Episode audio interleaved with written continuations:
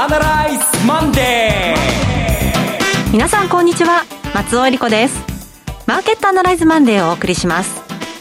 パーソナリティは金融ストラテジストの岡崎良介さんです。気がつけば今日で5月も終わりなんですね岡崎良介です。今日もよろしくお願いします。よろしくお願いします。この番組はテレビ放送局の BS1212 で毎週土曜昼の1時から放送中のマーケットアナライズプラスのラジオ版です。海外マーケット東京株式市場の最新情報具体的な投資戦略など耳寄り情報満載でお届けしてまいります。いや本当いろいろあった5月でしたね。いろいろあったんですけれども、えー、どうですか？えー、っとすっきりしてますすっきりしてないですよね。やっぱりあの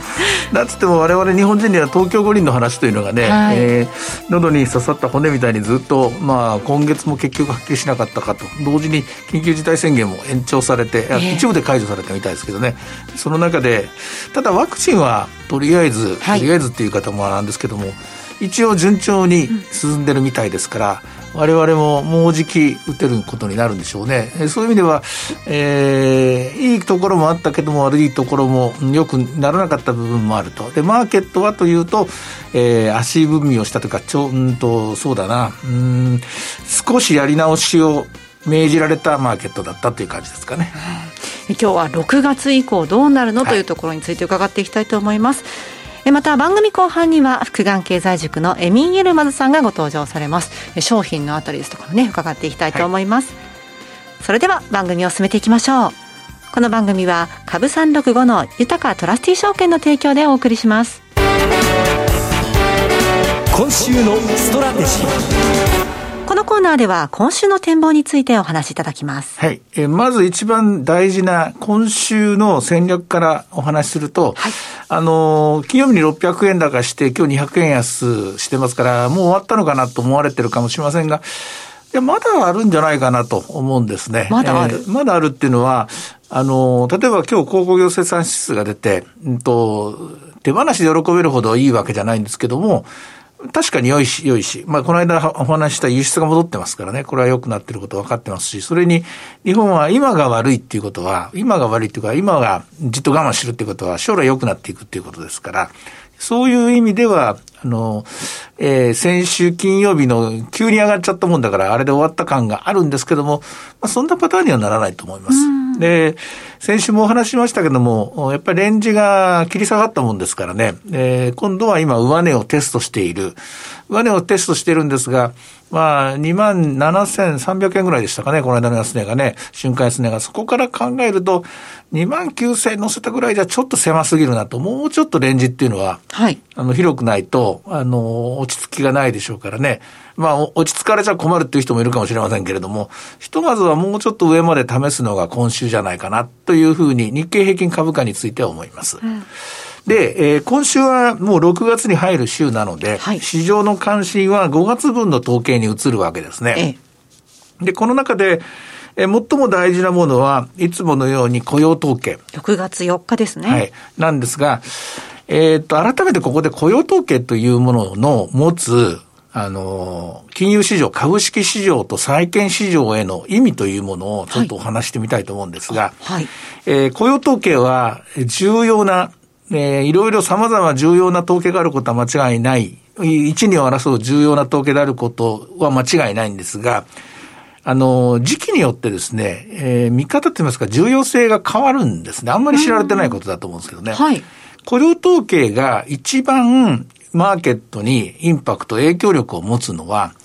雇用が悪くなるときなんですね。ええ。つまり、失業者が増えました。はい。非農業部門の雇用者数が減りました。なんていうことが報じられると、これが連続的に報じられると、これは景気が悪くなってる景気後退期だ。金利は下がる、株は下がる。ここが一番インパクトあるんですよ。で、この時代はもうみんな目を皿のようにして雇用統計ばっかり追っかけるんですね。だけど、今の時代っていうのは雇用が回復してきました。まあ昔もありましたね。金融危機からの脱出の時も、え景気が良くなってきました。失業率が低下してきました。で、雇用者数も伸びました。こういう時っていうのは、あの、あんまりですね、えー、マーケット全体を揺るがすようなことにはならないんですよ。もちろん、前回の4月分の統計、5月の第1週に発表された時は、えっ、と、失業率が6.1%に上がっていて、えー、雇用者も伸びなかったもんですから、びっくりしちゃってですね、瞬間的に1.47%ぐらいまで金利が下がったっていうのがあるんですけども、終わってみれば、5月は、あの雇用統計の終値の金利水準よりも今高いし、で、株価も一応上昇してますから、あれがあくまで、こう、どういうんですかね、イレギュラーなっていうか、一過性のもんだったってみんな理解してますから、トレンドの変化はなかったわけなんですよ。ですから整理すると、雇用統計に一喜一憂して、それこそ雇用統計の言う通り動かなきゃいけないっていう時期は、景気後退期に入っていく、で、景気後退期から出ていくまでの、あそこの曲がり角のところで、今の状態っていうのは景気回復局面ですから、さほど、えー、数字に、えー、例えば、また6.1だったとか、あるいは5.7まで下がったとか、あんまりそこに慌てることはないと思います。はい、落ち着いて考えればいい。それよりもですね、今考えなきゃいけないことは、あの、失業率というのは、二つの顔を持っていて、どういう顔かというと、一つは、その、今見ている我々の数字で出てくる6.1とか5.9とか、この数字そのものが持つ意味ですね。これは方向性ですね。上がってるか下がってるかということですね。で、もう一個は、あの、自然失業率っていうですね、えー、普通に景気が悪くなくても、良くなくても、大体これぐらいの失業率はいつも残る。アメリカの場合4.5%ぐらいなんですね。で、日本の場合はこれちょっとはっきりしないんで、日本の議論はまた別の機会にしたいんですけれども、でこの4.5%を下回ってくるまでは、一応、えー、研究者といいますか、エコノミスト、え中央銀行の、えー、調査のチームの、えー、認識では、人手が余ってるということですから、うん、人手が余ってるんだから、慌てて金利を引き締めることはない。金融緩和を続けていいということになります。はい、でも4.5%を下回ってくると、人手が足りなくなってきた。で、人手が足りなくなってきたということは、少なくとも緩和の状態を中立に戻していかなきゃいけない。これ以上緩和を、緩和の度合いを加速させちゃいけないってこういう議論になります。今のところ、えー、6.1%の失業率で、今回5.9%の予想で、で、それに対して FRB の予想は今年の年末は4.5ぐらいなんですね。ということは、あと1.6%ぐらいありますから、どうですか ?5、6、7、8、9、10、11、12、8ヶ月で1.6ですから、だいたい毎月毎月0.1か0.2ぐらいはですね、下がっていかなきゃいけないんですね。で、この下がっていくトレンド、この、えー、奇跡に乗っていくとですね、えー、ここで、えー、人手不足、人手の余りですね、あの、余りが解消、解消されますから、その前後するところからは、テーパリングが始まると。テーパリングは資産買い入れの増加、資産買い入れ枠のね、少しずつ減らしていくことですね。それでもまだ緩和は緩和ですからね。緩和は緩和ですから。で、今度は、今、0から0.25に維持されている、えー、F や、あの、フェデラルファンドレート、これ、いつ利上げしていくか。なんですけども、これはまた、えー、より中立化に目指すためには、もう一個、もう一個何かしら材料が必要で、そのもう一個というのは、もちろん失業率が4.5以下に、4.3、4.0、3.5の方向に行くということが必要なんですけども、持続的なインフレ率の加速というのが必要で、これを見極めるためには、去年と今年があまりにも、えー、イレギュラーな数字になってますから、来年の数字になっちゃうんですね。来年の少なくとも、えー、コロナがアメリカでドンと広がったのが2020年の3月ですから、おそらく統計的には2021年の3月以降でないと、正確なことは、えー、判断できないということで、少なくともそこまでは、えー、FRB の利上げはないということになると思います。で、ないということになると、まあ、当面考えなきゃいけないのはテーパリングだけですから、えー、基本緩和基調が続くということですから、ですから、アメリカの株式市場にとっては、少なくともアメリカの株式市場にとってはさほどですね、憂慮する、心配する必要ないえー、状況が、えー、しばらくの間続くだろうと思います。問題は日本なんですね。そうですね。はい、えー、長くなりましたが、日本はというと、はい、アメリカ頼みという要素が大体6、7割あります。アメリカの株が上がらないと日本株だけがですね、上がっていく。えー、特に225、日経平均225とかトピックスとか全体感っていうのはこういうもんですね。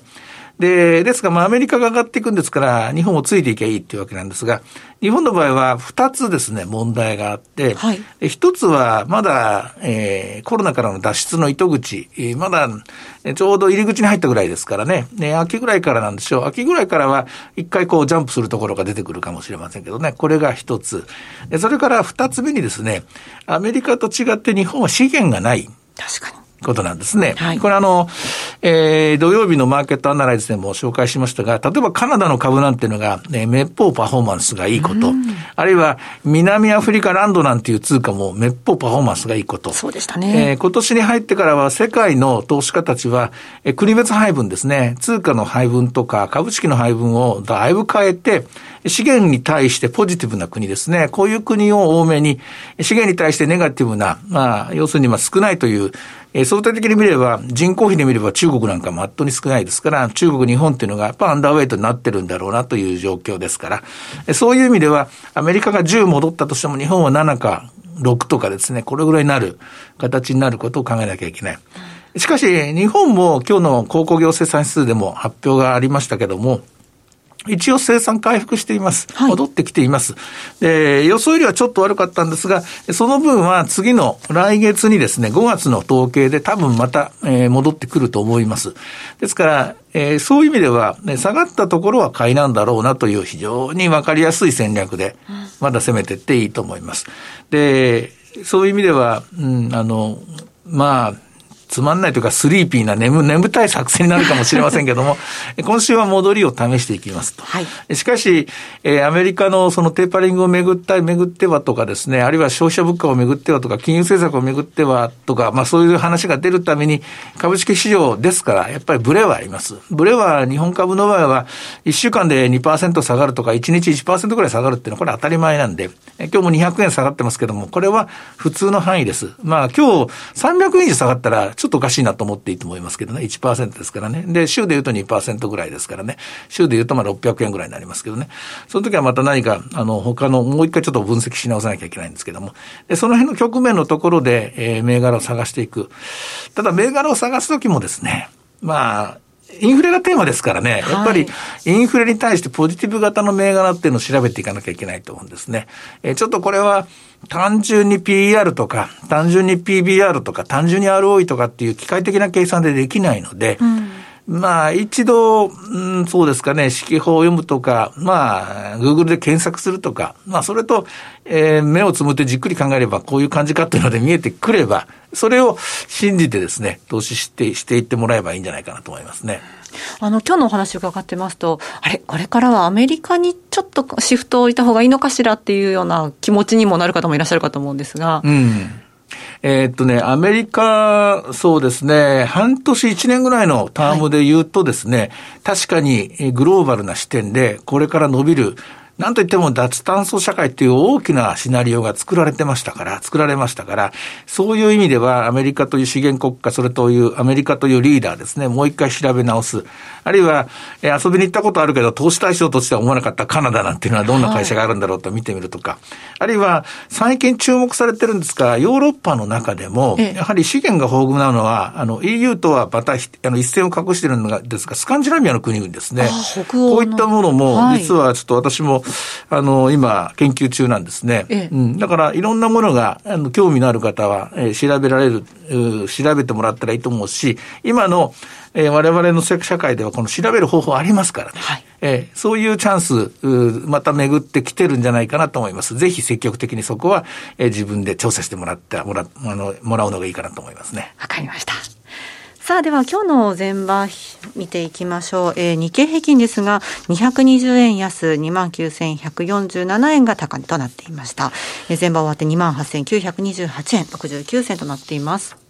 株365は、寄り付きは2万9000飛んで95円ですね。高値は196円まであったんですが、安値はは8945円。ただいま2万8983円というところです。えー先週の高値から見ると200円ちょっと、えー今押してる感じですね。はい。さて、いろいろ展望していただきました。今週末土曜日には午後1時から放送します。マーケットアナライズプラスもぜひご覧ください。また、Facebook でも随時分析レポートします。以上、今週のストラテジーでした。さて、ではここでお知らせです。株365の豊トラスティ証券より鈴木さんがご出演される動画コンテンツの情報です。豊かトラスティ証券では、投資家の皆様の一助にと動画コンテンツの充実を図っています。岡崎亮介さんやゲストを招いた動画など、充実のラインナップをタイムリーにお届けしています。現在は鈴木和之さんが2021年注目テーマと鈴鹿注目株についてお話ししています。鈴木さんの動画コンテンツをご覧になられたい方は、豊かトラスティ証券のホームページから投資情報の豊かマーケットを開いていただき、ひろこのスペシャリストに聞くの鈴木さんのコンテンツをクリックしてください。またこちらは YouTube からも検索ご覧いただけます。アーカイブも充実していますので、岡崎さんのコンテンツなどもご覧になっていただきまして、アンケートにもぜひお答えいただければと思います。さあ、今すぐ豊かトラスティ証券の YouTube チャンネル、豊か TV を検索。以上、株365の豊かトラスティ証券から動画コンテンツの情報でした。フォロワーアナライさて、今週のこのコーナーでは、福眼経済塾のエミン・ギルマズさんに、株式市場と商品市場の見通しというテーマでお話を伺っていきます。エミンさん、今月もよろしくお願いいたします。よろしくお願いします。よろしくお願いします。さて、エミンさんは、最近の世界のマーケット状況、どんなふうにご覧になってますか？まあ、あのやっぱり注目はアメリカのインフレの行方ですよね、はい、でまあ、6月10日にあの5月の消費者物価指数が発表されるので、まあ、多分おそらくそのそこに向けてマーケットが動き出すと思いますので、えーまあ、どちらかというとマーケットは多分今あの様子見モードじゃないかなと。つまりあの本当に FRB が言っているようなこの一時的なものなのかのインフレ。それとも今後、やっぱりインフレになってそして FOMC ではもうテーパリングのサインを FRB が出すんじゃないかと。この2つの多分おそらく、まあ、シナリオがあって、まあ、マーケットとしてはまだ決めてないんですよね、これあの見た感じは。つまりどちらかというと私はその債券市場を見てるんですけれども、はい、やっぱり金利の一時期の、まあ、勢いがなくなったんでアメリカの10年金利のですね。えー、ということは、まあ、マーケット参加者一部はやっぱりそのインフレは一時的じゃないかというふうに考えている可能性はありますね。岡崎さん。はい。うん、そうなんですけども、これ、あの、私はちょっと変わった見方をしてて、テーパリングを無視しちゃいけないっていうか、あの、テーパリングはしませんなんて言い切るのは中央銀行としていかがなものかなと私は思っていて、あの、最近テーパリングはやりますよ、あの、あの、可能性としてありますよと言ってくれた方が、長期金利が暴れなくていいんじゃないかなっていう、そういう見方をしてるんですが、エミさんどんなふうに見てらっしゃいます？いや、でもね、それね、もう、そのサインを出してるんですよ、おっしゃる通りで、まあ、あのイエレンさんなんかも、まあ、必要であれば、これはかもちろんテーパリングしなきゃいけないみたいなことを言ってますし、まあ、かつ、ある意味、今、FRB が行っているリバースレポっていうのは、うん、まあ、テーパリングではないけど、まあ、最終的にはテーパリングみたいなことをやってるんですよね。一応資金はね、一時的にしろ回収されますからね。そうです。うん、ということを考えると、まあ、ただ、だからそれもおっしゃる通りでそのいわゆるその市場のエクスペクテーションをコントロールしている可能性があって、まあ、つまりあのテーパリングををするともしないとも、まあ、どこかでしますけれども、まあ、でももうちょっと先なので、まあ、そこまではちゃんとコミュニケーションしていきますよという戦略かもしれませんし、まあ、そこはおっしゃる通りだと私も思います。ただ、このおそらくこの5月のデータ、そして6月のデータ、これは間違いなく高く出るんですよ。うんまあ、それに対してあのいわゆるその市場からの圧力もしくはですねあのアメリカの議会から圧力がかかる可能性があるので FRB に対して、まあ、そこをどう対応していくのかっていうのはまあ、実は私もわからないんですよね、これ見ててですね。ただそうは言います言いますが、物価の圧力は、一つは川上から来る圧力、それと、うん、えー、住宅価格にかかっている圧力、これはちょっと桁違いのものがありますよね。おっしゃる通り、おっしゃる通りですね。まあ、ただ一つは、ちょっとコモディティ価格がかなり、まあ、インフレを引っ張ってて、であのそれが少しですね、ここ、まあ、2、3週間で天井打ちのサインを見せているので、まあ、特にまあ中国も困るんでね、あまり小持ち高になると、うんうん、まあ、ここは例えばブルームバーグ商品指数もあの、まあ、天井をつけてちょっと下がってきているので、うんうん、ああるいは例えば、まあ、あの住宅価格の上昇につながっていた木材価格なんかも、少しやっぱ調整が入っているので、はい、まあ一回、まあ、やっぱりそのサプライチェーンの乱れによるものもあるので、どっちかというとその需要が高いっていうよりもね、まあ、そういうボトルネック、いろんなサプライチェーンのボトルネックが解消されていく過程で、やっぱりそのコモディティはそこまで高くならないというふうに市場が判断すれば、逆にちょっとインフレ懸念っていうのは後退しますので、うん。で私は実はですねそこまで今の市場ってインフレ懸念してないんじゃないかなと思っていてそれがその証拠が実は金だと思ってるんですよ。はいえー、本当にインフレ懸念してるんであれば金もっと上がってもいいはずなんですけど、うん、ほとんど上がらないんですよね、これ、まあ、ちょっと上がったんですけどね、足元ね。うん、うん、なので、まあ、ちょっとだからその、その意味で見ると、